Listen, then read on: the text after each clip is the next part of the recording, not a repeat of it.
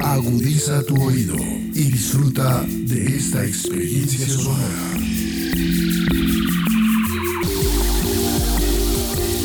Este es un podcast Radio Unal.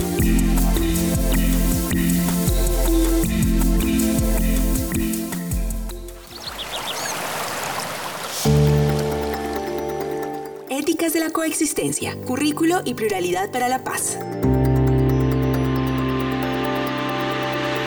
Un podcast dedicado a activar discusiones sobre una educación profesional socialmente relevante, culturalmente pertinente y ambientalmente responsable con la realidad colombiana.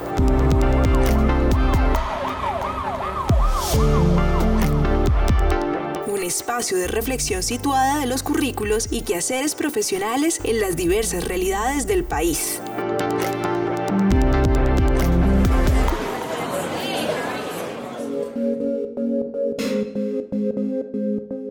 Hola, soy Carlos, estudiante de antropología de la Universidad Nacional a punto de graduarme. Hola, yo soy Juana. Me gradué también de antropología en esta universidad. Y yo soy Daniel, estudiante ya casi graduado de antropología también. Hoy les presentamos Desconexiones, Academia y Realidad, con R mayúscula.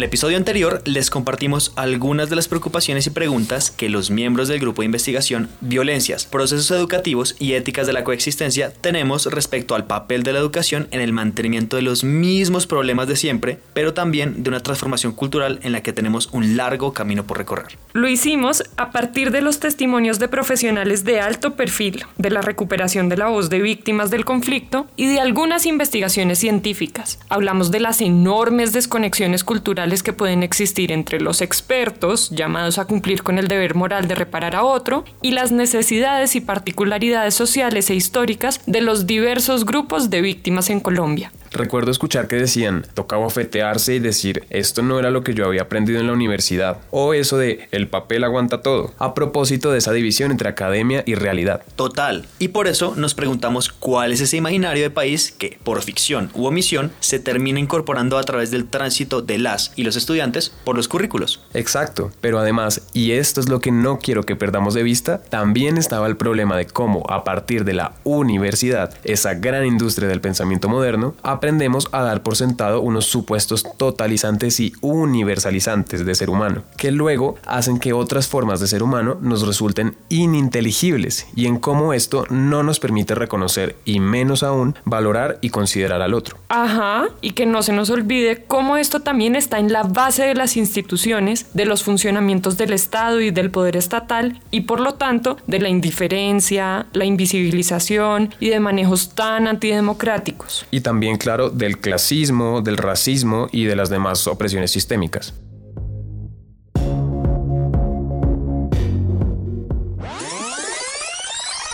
Invitamos a la nación a superar el racismo estructural, el colonialismo y la exclusión injusta e inmensamente torpe que se ha dado a indígenas, afrocolombianos, raizales y pueblos rom, golpeados de manera desproporcionada por la guerra y hacer de sus culturas parte sustantiva de la identidad de nosotros y nosotras como colombianos.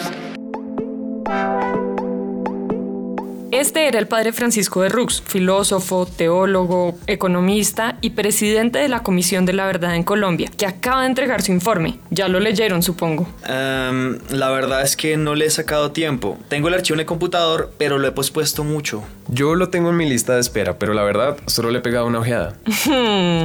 Pues les recomiendo que lo lean. La invitación a superar el racismo estructural, el colonialismo y la exclusión justamente implica desmontar esos supuestos de identidad compartida y esas formas homogéneas de ser humano que definen el modo como funcionan las instituciones y que no nos dejan vivir en la diferencia. Uf, pero eso se oye muy difícil. Pero es posible. Mira todos los cambios que están ocurriendo en el país en este momento. Estamos en una coyuntura muy interesante y, ¿por qué no?, muy esperanzadora para lograr democracias más participativas.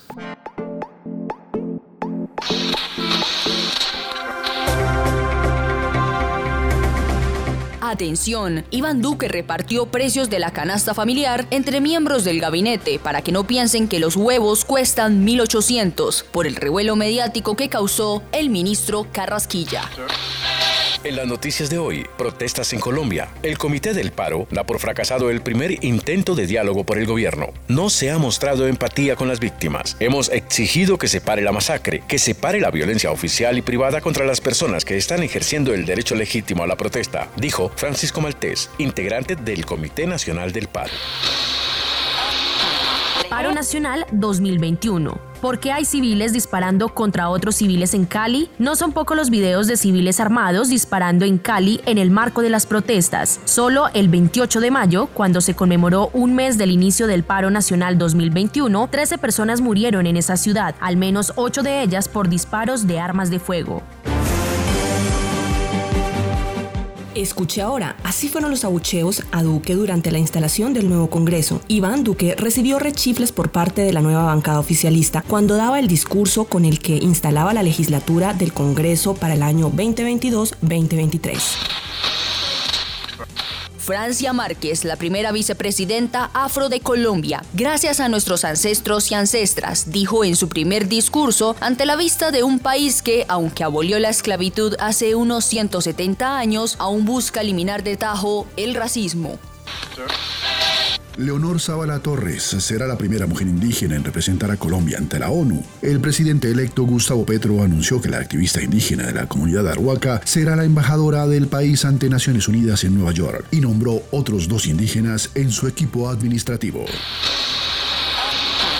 El gobierno de Gustavo Petro se reúne con disidencias de las FARC para explorar diálogos de paz. Un delegado del gobierno y dos observadores internacionales se reunieron con delegados del Estado Mayor Central de las FARC-EP. Mm,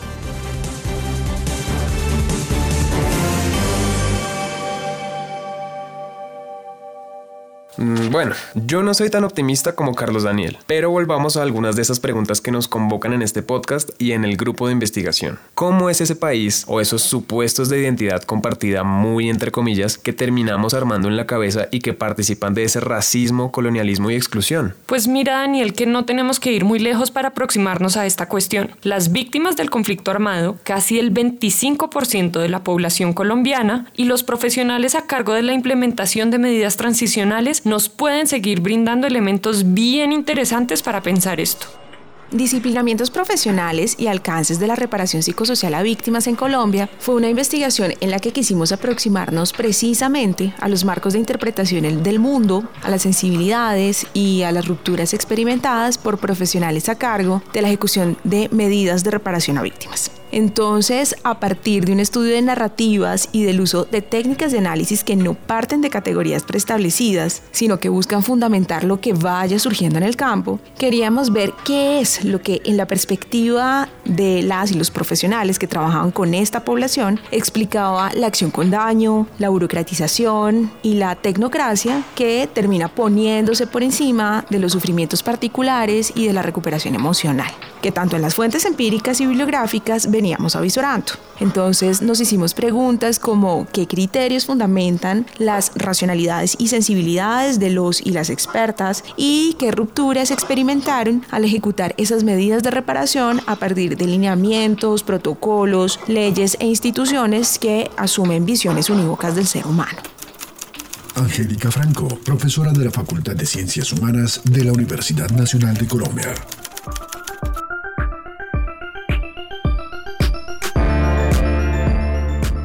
En verdad es muy importante entender no solamente esta ruptura entre la forma de pensar de las personas expertas y las poblaciones con las que trabajan, sino también comprender cómo la explican justamente ellas, quienes la viven en su quehacer día a día. Exacto. Esta investigación, realizada entre el 2015 y el 2017, recupera la perspectiva de profesionales de las áreas de medicina, psicología y trabajo social que egresaron entre 1995 y 2005 aproximadamente, que se dedicaron a la formulación e implementación de medidas de reparación. Todas fueron mujeres, a propósito de la feminización de las profesiones dedicadas al cuidado del otro, que por cierto, ese es otro tema del que tenemos que hablar en este podcast. La generización de las profesiones. Sí, sí, sí, totalmente de acuerdo, pero a ese tema es mejor dedicarle un episodio completo. Sí, sí, súper de acuerdo. Bueno, entre los asuntos que llaman la atención y que se fundamentaron en esta investigación de la autoridad de las profesoras Angélica Franco y Laura Franco, es que las primeras fuentes de conocimiento a las que las profesionales accedieron en torno a la violencia y al conflicto armado derivaron de contenidos televisivos como noticieros, series o novelas, porque su paso por los currículos brilló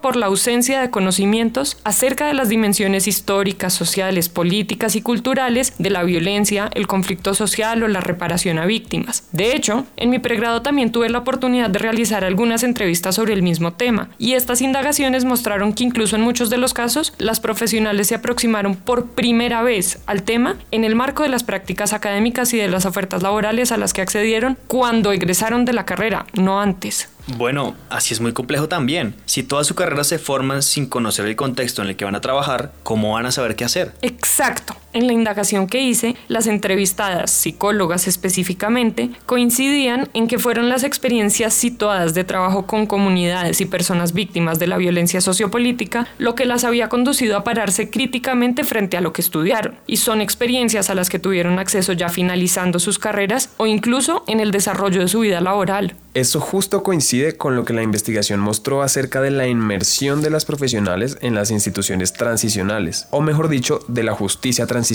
Sobre el ejercicio en organizaciones públicas y no gubernamentales destacaron, y abro comillas, la insuficiencia de capacidades técnicas, la falta de miradas integrales de contexto y transdisciplinares, además de inconformidades, desarticulación y asistencialismo. Incluso hablaron de funcionarios indolentes. Pero más interesante aún es lo que dijeron acerca de la percepción de su propio rol. Yo no sabía que las respuestas estaban en la comunidad. Perdemos el foco de la realidad. Yo no le puedo decir a la comunidad qué es lo que tiene que hacer. Es poder entender que los procesos son de ellos. Tu rol no es de poder, sino de acompañamiento. O sea, tú vas al lado del otro, escuchando, no vas adelante ni atrás. La gente, los profesionales, quiere aprender rápido, quiere reunir en palabras, quiere reunir en taxonomía. Esto es más complejo. Son otros sufrimientos, son historias distintas. Las víctimas hacen un montón de cosas que te llevan a hacer un acompañamiento diferente. La comunidad valida o te dice no, por allá no es. Profesionales en medicina, psicología y trabajo social, con formación en posgrado en las áreas de psiquiatría, derechos humanos, psicología jurídica, políticas públicas y salud mental comunitaria. Bogotá, año 2017.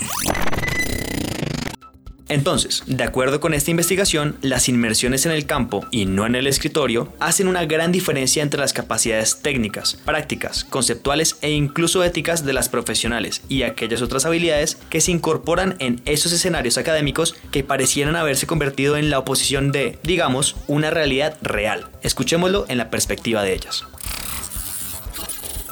A mí me da la pelea con la academia. Todos los enfoques se quedan cortos si no entiendes la dimensión de lo que está pasando. Yo pienso que la universidad a veces tiene cosas limitantes y es a lo que yo llamo desconexión del mundo. En la academia hace falta generar competencias mínimas de análisis del contexto del conflicto armado en Colombia, también del mismo enfoque psicosocial. La psicología tradicional impide la comprensión del dolor.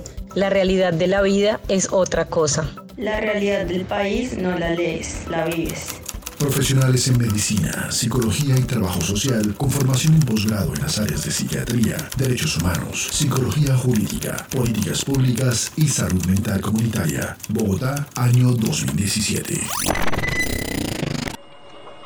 El análisis de las narrativas sobre las trayectorias profesionales sacó a flote dos categorías que en el estudio enunciamos en los mismos términos de las participantes inmersas en la implementación de medidas de reparación. La primera nos tocó hacernos solas, describe la construcción de criterios propios informados por el cúmulo de experiencias y aprendizajes obtenidos mediante el contacto directo con la realidad, con R mayúscula. Esta palabra, en la perspectiva de las participantes, era enunciada para aludir a las comunidades, a los territorios y sus particularidades y también, y esto es muy llamativo, para aludir a la oposición frente al mundo académico, algo que no debería pasar. Junto con esta categoría, también se describieron ejercicios muchas veces intuitivos en los que las profesionales sistematizaban sus experiencias para orientar una actuación responsable. Incluso, en algunas otras investigaciones respecto al tema, se habla textualmente de las traiciones que los y las profesionales en campo ejercen frente al Estado para cumplir con el deber moral de reparar por fuera de los lineamientos técnicos, de los protocolos y los formularios de las instituciones transicionales la segunda categoría deriva de la anterior y fue de formación académica, la fractura entre teoría y realidad. Esta categoría permitió describir la configuración experta, entre comillas, de una visión de la realidad con R minúscula que era usada para aludir a la visión que se construye a partir de la incorporación de los discursos ilustrados, académicos, cientificistas, coloniales y homogeneizantes de la educación superior. Angélica Franco, profesora de la Facultad de Ciencias Humanas de la Universidad Nacional de Colombia. Momento, momento. Eso de la R mayúscula y la R minúscula se me hace muy confuso. ¿Cómo funciona? Entonces aclaremos. La realidad con R minúscula es esa visión corta de la realidad construida lejos de la cotidianidad de la gente a la que se pretende mirar, describir e incluso reparar. La realidad con R mayúscula es la que viven las personas y las comunidades en su día a día y a la que muchas veces no se ajustan las miradas construidas desde la universidad sobre ellas. Si estoy en lo correcto, ¿cierto? Completamente. Y eso es importante porque demuestra que para muchos profesionales se ha vuelto necesario salirse del libreto institucional, bien sea académico estatal por eso mismo que dicen las participantes, por esa desconexión con el mundo. Ahora bien, me hago la pregunta, ¿esto pasa solamente en la psicología, la medicina o el trabajo social? No creo. Mira que recientemente salió un estudio de la Asociación Colombiana de Antropología, ACANT, que recoge la perspectiva de egresadas y egresados de antropología sobre sus encuentros con los mundos laborales. Hay muchas cosas interesantes en las que creo que los tres, en este punto de nuestras carreras en donde estamos empezando a construir una vida laboral, nos sentiríamos bien representados. Quienes hicieron el estudio señalan que un gran consenso entre las personas encuestadas fue el sentir que lo que habían aprendido en la universidad realmente no les servía a la hora de empezar a trabajar. Les preparó para ser académicos, pero esa no es la realidad de todas las personas que salen de antropología. Incluso acá, en nuestro departamento en la Universidad Nacional, se dieron cuenta de algo parecido al indagar por la percepción de egresados y egresadas en el marco del último proceso de reforma curricular. Hubo un gran consenso en torno a un vacío en la formación práctica, técnica y metodológica requerida en el mundo laboral y en torno a la brecha entre teoría y realidad. ¿Por qué la desconexión y en qué se basa? La desconexión está en múltiples frentes y eso es lo preocupante, como de que hay unas zonas oscuras que no sabemos ni siquiera que están desconectadas, porque definitivamente los empleadores no saben muy bien lo que hace una o un antropólogo, pero tampoco sabemos jugar con el mundo laboral, pero tampoco tenemos los conocimientos que se requerirían en el mercado laboral y más allá de eso es que desconocemos en qué podemos aplicar y qué no. O sea, la desconexión está en múltiples frentes.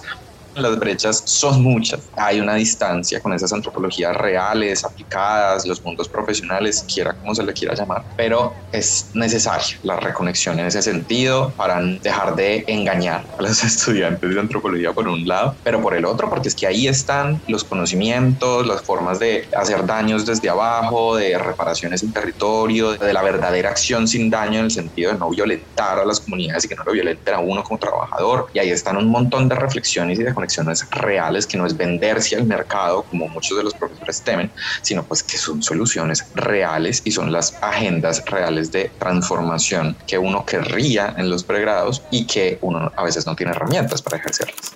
Sergio Contreras, antropólogo e investigador del grupo de interés, profesionalización y contextos laborales de los y las antropólogas en Colombia, de la Asociación Colombiana de Antropología. Óyeme, pero entonces no es un tema solo de la psicología o el trabajo social o incluso solo de la antropología. Este tema puede extenderse a otros campos del conocimiento. Valdría la pena ver qué pasa en otros ámbitos. Hmm, yo creo que una indagación histórica nos podría dar muchas luces sobre este tema. Los trabajos genealógicos sobre el pensamiento ilustrado en Colombia nos brindan elementos muy interesantes. Uno de estos trabajos, bastante emblemático de hecho, es el del filósofo colombiano Santiago Castro Gómez. En su trabajo sobre ciencia, raza e ilustración en la segunda mitad del siglo XVIII e inicios del siglo XIX en la Nueva Granada, el autor describe el modo en el que los discursos ilustrados europeos fueron reinterpretados y enunciados en un país que dio por sentada la racialización de sus culturas. Es decir, los pensamientos científicos y técnicos quedaron atados a la creencia de superioridad étnica y a los dualismos y desigualdades que se desprenden de esta creencia, como por ejemplo eh, las oposiciones civilizado-salvaje, masculino-femenino, rico-pobre, blanco-negro, por ejemplo. Entonces, en la perspectiva del autor, la educación encargada de la transmisión, la producción y la circulación de conocimientos se convirtió en una estrategia de posicionamiento social y en un mecanismo de distanciamiento étnico entre élites, por un lado, y grupos subalternos, por el otro. Por esto, la ciencia quedó anclada en nuestra historia social, según el autor, como un dispositivo de blancura. Otra cosa interesante de este trabajo es que el autor sugiere que a partir de las pretensiones de verdad, objetividad y neutralidad del conocimiento científico, se perdió de vista el carácter colonial de los discursos ilustrados, razón por la cual este carácter colonial se perpetuó y quedó eh, naturalizado e institucionalizado hasta nuestros días. Ah, ya entiendo. Según lo que nos dice la profesora Angélica Franco, pareciera que este problema de la desconexión está arraigado en el ADN de la educación superior desde hace mucho tiempo, porque no ha dejado de ser colonial. Esto implicaría toda una transformación cultural. Total. Y para lograrlo necesitamos estar atentos a cómo transformar estas miradas en el día a día. Y convertir la reflexividad en todo un hábito. Pedimos a la sociedad asumir el compromiso de un cambio profundo en los elementos culturales que nos llevaron hasta la incapacidad de reconocer al otro y a la otra como seres humanos de igual dignidad. Pedimos emprender el diálogo para construir desde las diferencias y tradiciones espirituales y concepciones de la vida una ética pública basada en la dignidad igual de todos y todas.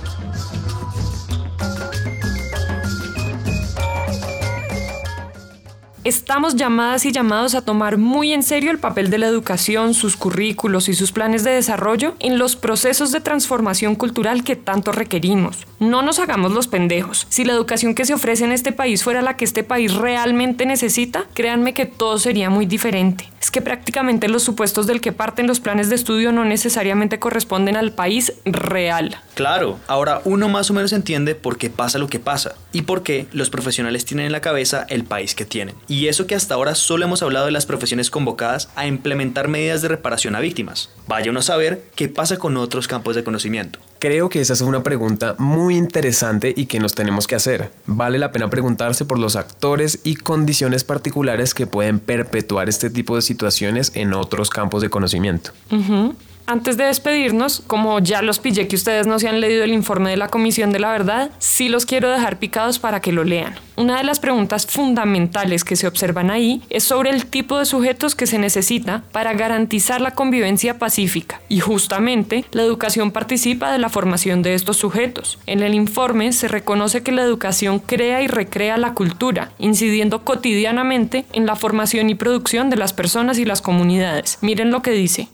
La Comisión considera que el aporte desde el sistema educativo supone el abordaje de algunos temas en los currículos de las instituciones. Al Gobierno Nacional, a través del Ministerio de Educación, le recomendamos realizar los ajustes normativos, institucionales y presupuestales necesarios para que el sistema educativo implemente una estrategia para la formación de sujetos capaces de vivir en paz con énfasis en enfoques culturales de género y de derechos de las mujeres. En ese marco se recomienda revisar y ajustar las diferentes herramientas, programas, proyectos, áreas de conocimiento con las que se pueden abordar los elementos de la transformación cultural aquí propuestos, los cuales se relacionan con el reconocimiento y valoración de la igualdad de dignidades, así como de la diversidad, la pluralidad y la diferencia cultural, étnica, de género, política e ideológica, la comprensión de los impactos del conflicto armado y la visibilización de los afrontamientos y resistencias, el rechazo de la violencia, el cuidado de la vida y el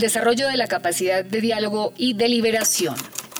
Comisión para el esclarecimiento de la verdad, la convivencia y la no repetición 2022.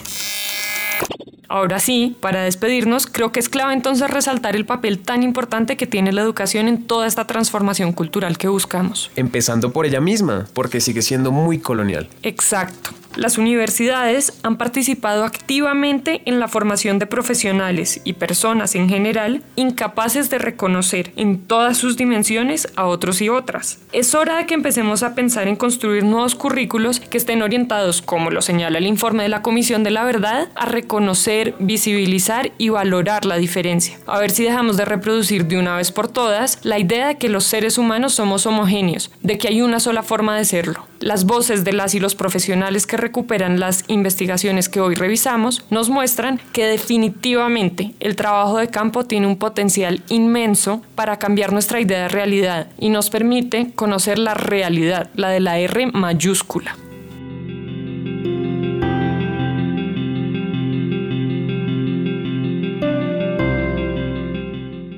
Podcast fue producido por el Grupo de Investigación Violencias, Procesos Educativos y Éticas de la Coexistencia. El libreto estuvo a cargo de Carlos Daniel Bonilla, Daniel Felipe Guerra, Juana Durán Bermúdez y Angélica Franco. La producción estuvo a cargo de Carlos Daniel Bonilla y Jennifer Vargas. La asistencia de producción estuvo a cargo de Daniel Felipe Guerra y Juana Durán. La dirección estuvo a cargo de Angélica Franco y la producción sonora de Edgar Huasca.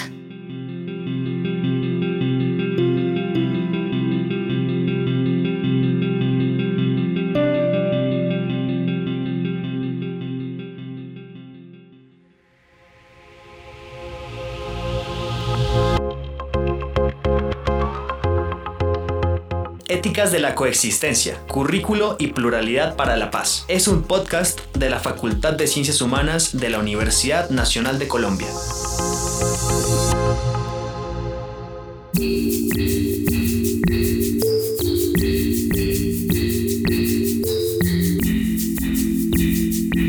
Las opiniones aquí expresadas son de entera responsabilidad de sus autores y solo comprometen a los realizadores de este podcast. No representan necesariamente el pensamiento de Radio UNAL ni la posición oficial de la universidad.